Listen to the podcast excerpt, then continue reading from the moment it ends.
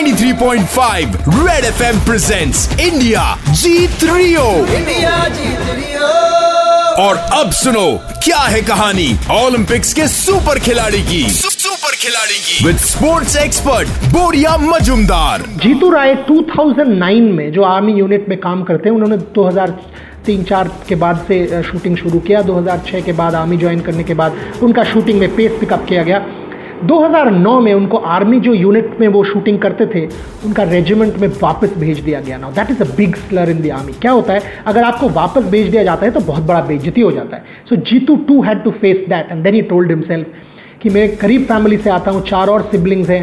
नेपाल में मेरा जन्म हुआ है। I have to do this for India मुझे एक्सेल करना है। उसके बाद उन्होंने अपना ट्रेनिंग चालू कर दिया रेजिमेंट में वापस आने के बाद। देन व्हेन ही कम्पीटेड 2010 के बाद 2012 के बाद then the army also realized hey this is a different kind of a champion 2013 के बाद तो जीतू राय को कोई छू नहीं सकता है 2014 multiple world championship medals Commonwealth Games gold 2015 once again a great year for Jitu Rai multiple world championship medals and now he has trained in Mao in higher altitude training जहां breathing difficulty होता है every possible kind of training Jitu Rai has done and this is a celebration of Jeetu Rai for what he has gone through उनका जो passion उनका जो determination and the way he has made it 93.5 red FM बजाते रहो।